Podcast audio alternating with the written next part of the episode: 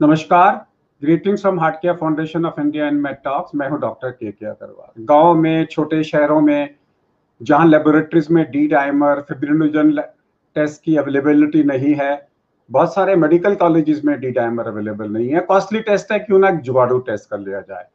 Blood ले लीजिए सिर्फ़ अपने टेस्ट ट्यूब के अंदर में और देख लीजिए, आधा घंटे में वो ब्लड रिट्रैक्ट क्लॉट लाइसिस हो रही है कि नहीं हो रही प्लाज्मा सेपरेट हो रहा है कि नहीं हो रहा?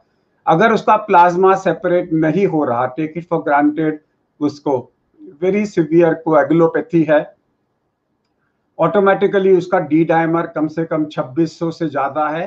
तो जुगाड़ू टेस्ट जैसे हम ब्लड प्रेशर से जुगाड़ू टेस्ट करते हैं डेंगू की सिवियरिटी करने के लिए, वैसे ही आप चेक कर सकते हैं कि मेरा क्लॉट रिट्रैक्शन टाइम कितना है। अगर क्लॉट रिट्रैक्ट होने के लिए ज़्यादा समय ले रहा है इसका मतलब है मेरा खून गाढ़ा है।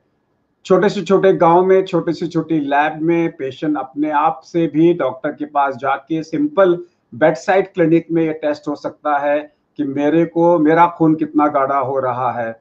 और अगर आप रोज ये टेस्ट करें अदरवाइज़ तो इंटरनेशनली तो कहते हैं डी डायमर रोज करो, कहाँ से आदमी अफोर्ड करेगा रोज? लेकिन क्लॉट रिट्रैक्शन टेस्ट यस जुगाड़ू क्लॉट रिट्रैक्शन टेस्ट जो लैब में होता है वो इंस्ट्रूमेंट्स के साथ में अलग होता है, लेकिन आप घर में भी पता लगा सकते हैं कि मेरा क्लॉट रिट्रैक्शन टाइम नॉर्मल है कि नहीं है। नमस्कार।